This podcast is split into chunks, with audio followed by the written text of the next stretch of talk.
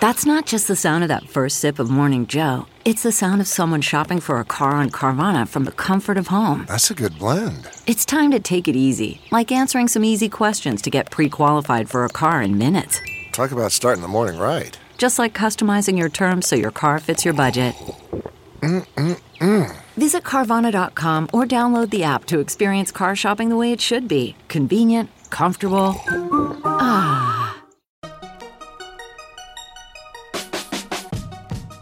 Welcome to the Techmeme Ride Home for Friday, July 13th, 2018. I'm Brian McCullough. Today, full Photoshop is coming to iPads. PC sales are actually growing again. What now for the AT&T Time Warner merger? What does an unlimited data plan really mean? And the weekend long reads suggestions. Here's what you missed today in the world of tech.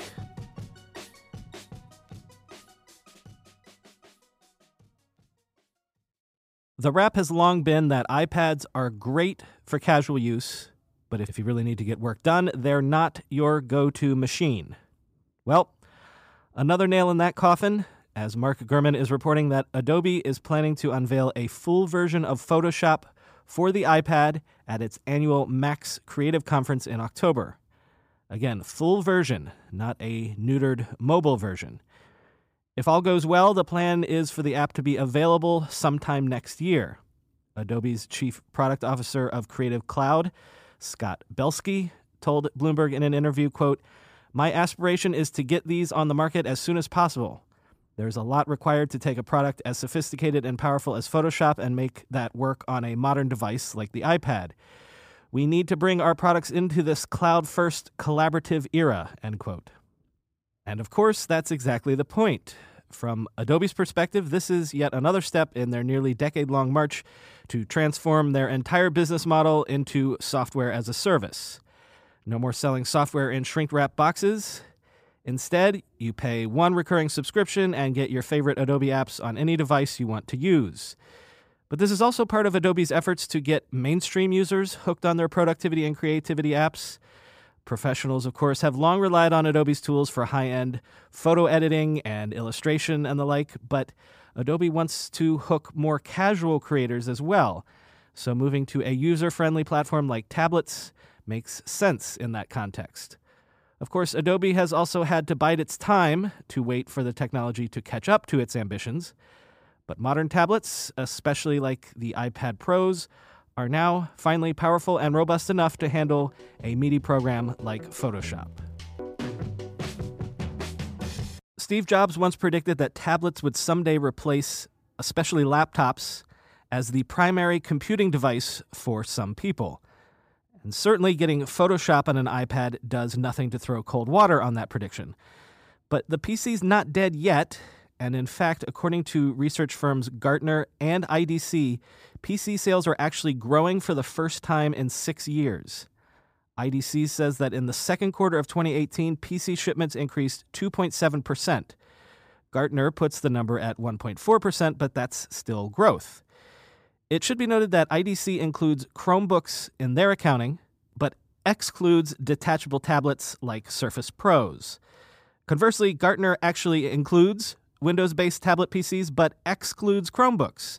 So it's sort of a mixed bag in terms of getting a firm, definitive number. But that doesn't really matter because the headline number is the one that matters, and that indicates that the PC market has recorded its first year over year growth since the first quarter of 2012. Both research firms credit business buyers for the uptick in sales. Jay Chou, research manager at IDC, said, quote, Although traditional PCs may not be the default device for many usage scenarios, the market continues to show pockets of resiliency as PC usage experience evolves and improves. Even certain types of desktops are seeing growth amid a business driven refresh cycle. So, this happened late in the day yesterday. Too late for me to include it in yesterday's show, but in an unusual move, the Justice Department is appealing the Time Warner AT&T merger, which has already closed. The appeal won't change anything while it takes place because AT&T is still committed to moving forward, but it does introduce the possibility that AT&T might have to someday unwind a merger that will have already been integrated.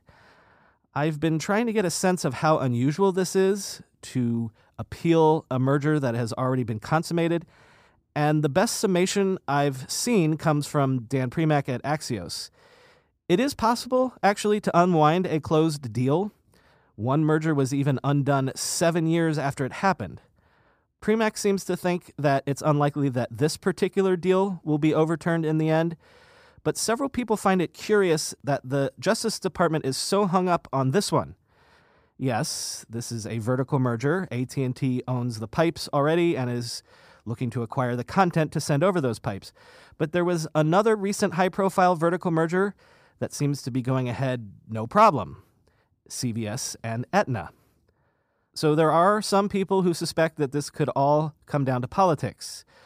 Former federal prosecutor and CNN legal analyst Renato Mariotti tweeted, quote, "The Trump administration's decision to appeal the judge's approval of the AT&T Time Warner merger appears politically motivated.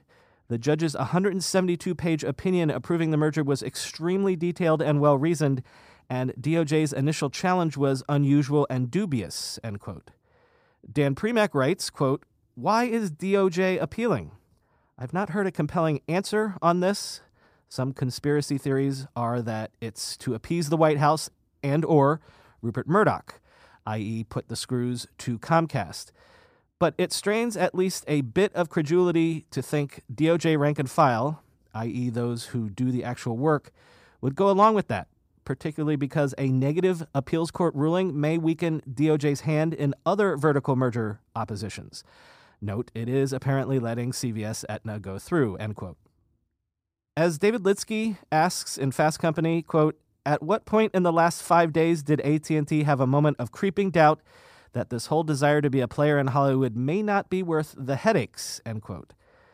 There was, of course, that unbelievably tone deaf and much mocked talk by Warner Media head John Stankey that everyone was talking about earlier this week because it sure as heck sounded like AT&T was bound and determined to ruin everything that is good about HBO just because of Netflix envy. And then now there's this DOJ vendetta which even if AT&T prevails ultimately could certainly slow down its attempts to become a relevant media player. Although on the bright side, Lidsky writes, it likely means no more consumer price hikes for the foreseeable future. Uber is now monitoring its army of drivers with real time criminal background checks. For a while now, Uber has only run background checks on drivers periodically. But according to Axios, Uber has partnered with background checkers Checkr and Appriss to, on a regular basis, discover if drivers have racked up new criminal offenses or violations since the last time Uber checked. Uber apparently began testing this new system earlier this month, deploying it to a quote meaningful percentage of its US drivers. So far, 25 drivers have been removed from Uber's service due to new issues being found during the checks. So, obviously, this is good news for customer safety, of course, but also it's potentially good news for drivers because it means that since Uber will now be monitoring these things on a regular basis, if drivers have been blocked from driving for Uber due to previous background checks, they can now potentially reapply to Uber once their issues have been resolved, and Uber will now know that because they'll be checking this sort of thing continually. Whenever I need to do financial research for this show, for instance during tech earnings season when I have to analyze how various companies' stocks have been performing, I only ever turn to our sponsor today, Yahoo Finance. For more than 25 years, Yahoo Finance has been the brand behind every great investor. Whether you're a seasoned investor or are looking for that extra guidance, Yahoo Finance gives you all the tools and data you need in one place. They are the number one finance destination producing a holistic look at the financial news cycle, including breaking news, original editorial perspectives, analyst ratings, independent research, customizable charts, and so much more. Securely link your brokerage accounts for a unified view of your wealth, including 401k and other investments. A comprehensive perspective is what sets apart great investors, and it's how Yahoo Finance ensures you have the insights to look at your wealth in its entirety. With a community of over 90 million users each month, their real strength is helping you on your way to financial success.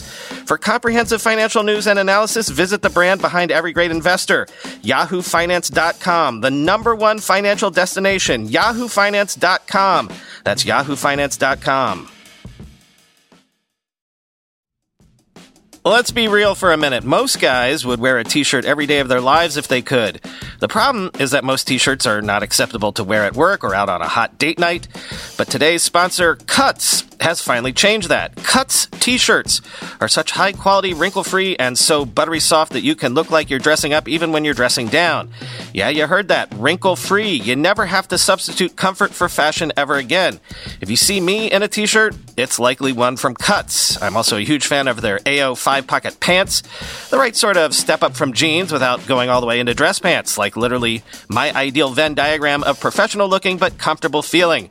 When you touch something from Cuts, you can immediately feel the quality. Their proprietary fabric blends are ridiculously soft and breathable, they don't wrinkle, and they look way more expensive than they actually are. For a limited time, our listeners get 20% off your entire order when you use code RIDE at checkout. That's 20% off your order at cutsclothing.com with promo code RIDE. Please support our show and tell them we sent you. Experience the perfect blend of style and comfort with Cuts Clothing.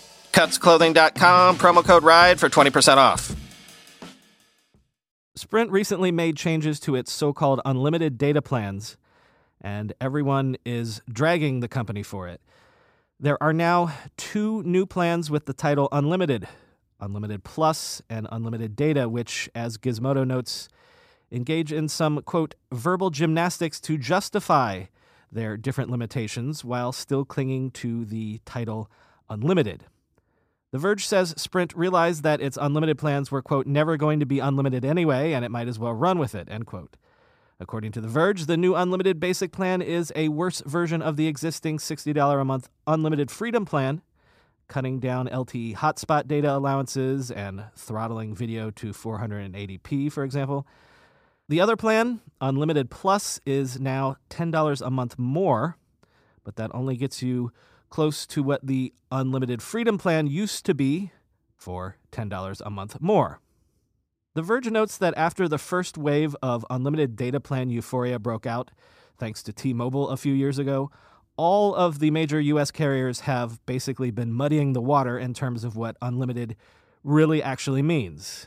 In an article I'll link to in the show notes, they compared, in air quotes, unlimited plans to try to determine which carrier offers the best deal. Their conclusion Verizon is the most expensive, but they probably still have the best network, so that's probably the best plan. If T Mobile and Sprint get good coverage in your area, then maybe go with them because they are the cheapest. But The Verge concluded, quote, if you're looking to support whichever carrier is best upholding net neutrality, well, among the big four, none of them are. Restricting video quality, limiting hotspot usage to some plans, zero rating, and other asterisks are clear evidence of that. Unlimited data is still technically unlimited, but somehow carriers have turned their services into a confusing mess. And it'll probably only get worse if T Mobile and Sprint join up. End quote. Which is why some of us are still clinging on for dear life to those original grandfathered in lifetime unlimited data plans that AT&T offered with the earliest iPhones. Time for your weekend long read suggestions. First up, if you've been following the whole Tesla Model 3 production crunch story, there's really no better long read summation of that story than the cover story in this week's Bloomberg Business Week. There's a feature titled Hell for Elon Musk is a mid sized sedan. Read at least until you hit the Mad Men esque anecdote about the forklift incident.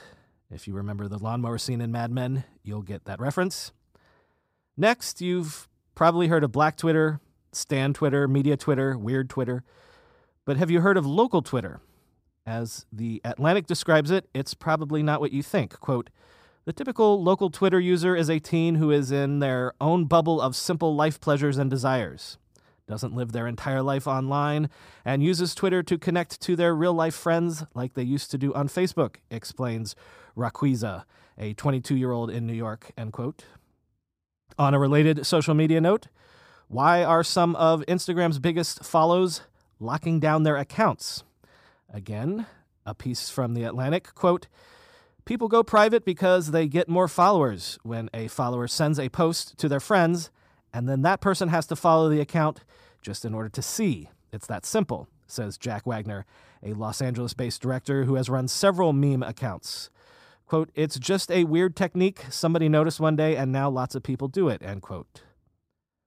The Verge has a profile of George Hotz, a famous hacker who has cobbled together a DIY system using smartphones that he claims could potentially turn any car into a level 4 autonomous vehicle.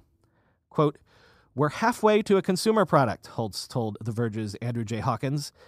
The hardware is available for sale in our shop, and the software will all be on our GitHub by the time this article goes live. Every line of code you see running in this car is open source. Hawkins took a test drive with Hotz, so check the piece to see how close to reality he thinks this actually is. The outline has a great piece up making the case that Dune fandom is the only good sci fi fandom left in the modern world. This is partially because, even despite the recent critical reassessment of the David Lynch movie, Dune has never had a tentpole filmed version that made such a serious enough cultural impact that it could be claimed by an entire generation. And Dune is really just freaking weird. And oddly enough, that has kind of helped keep it neutral. Herbert's plot is so weird, so all over the place. You can basically engage with the text, and no matter where you fall on the political spectrum, you can still feel like it's speaking to you in terms of how you see the world. But most importantly, as Sean T. Collins writes, quote, Dune is not a corporate cash cow, and being a fan doesn't carry with it that icky feeling you're doing an unpaid PR internship for Disney or AT&T Time Warner, end quote. In other words, a Duncan Idaho meme is somehow still pure, in a way, even if far more people understand the cultural references inherent in a red wedding joke. Finally, you might be tired of me harping on this, but I can't resist. For the last long read, I want to share with you some absolutely brilliant analysis of Netflix from Matthew Ball. Who's Matthew Ball? He's the former head of strategy at Amazon Studios so he really knows what he's talking about.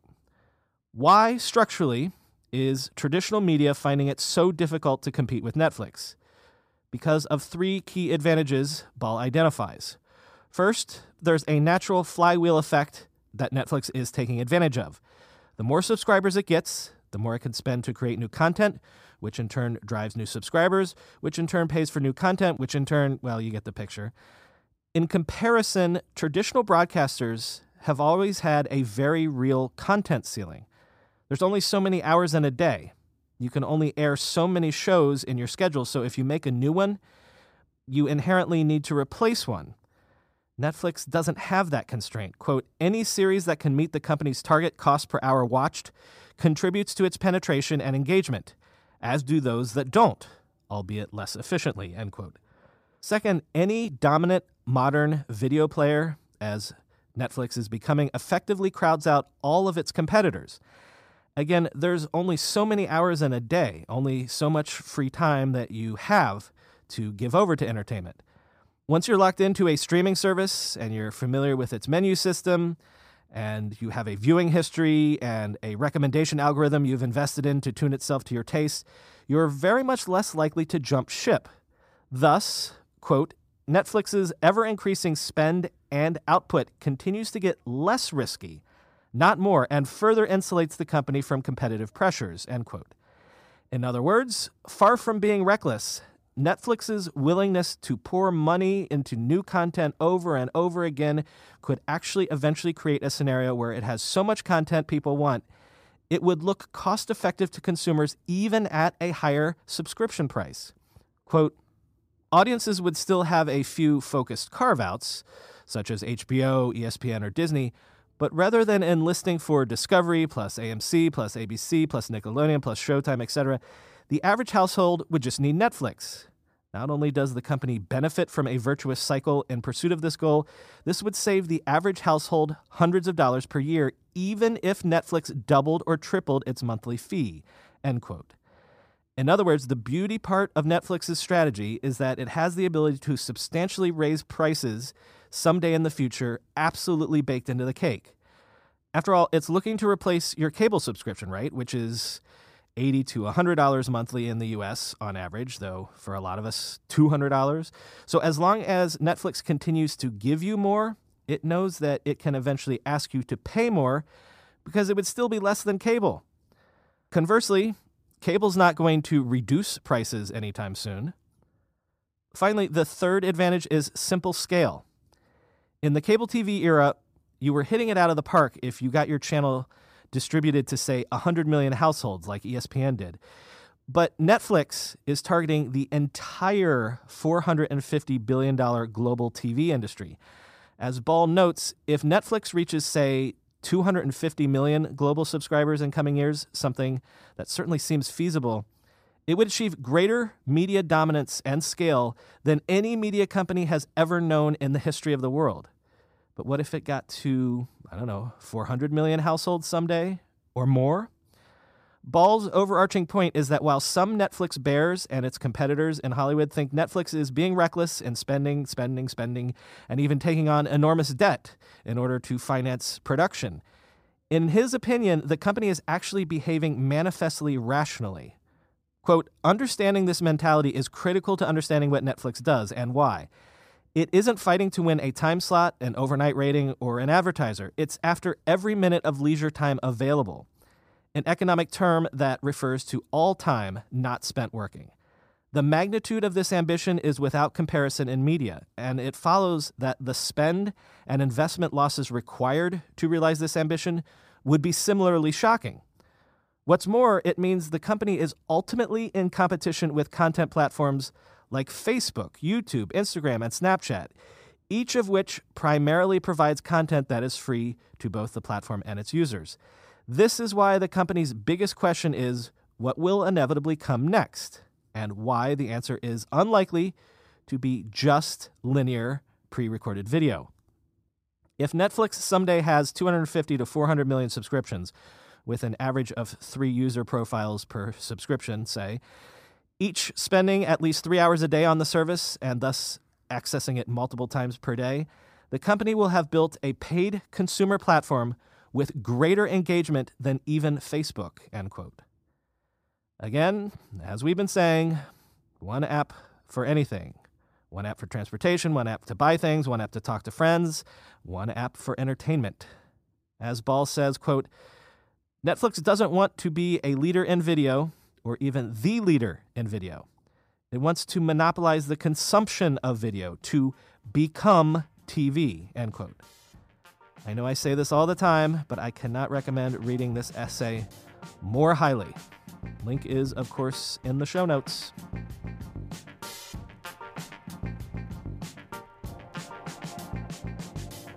It's Friday the 13th, everybody.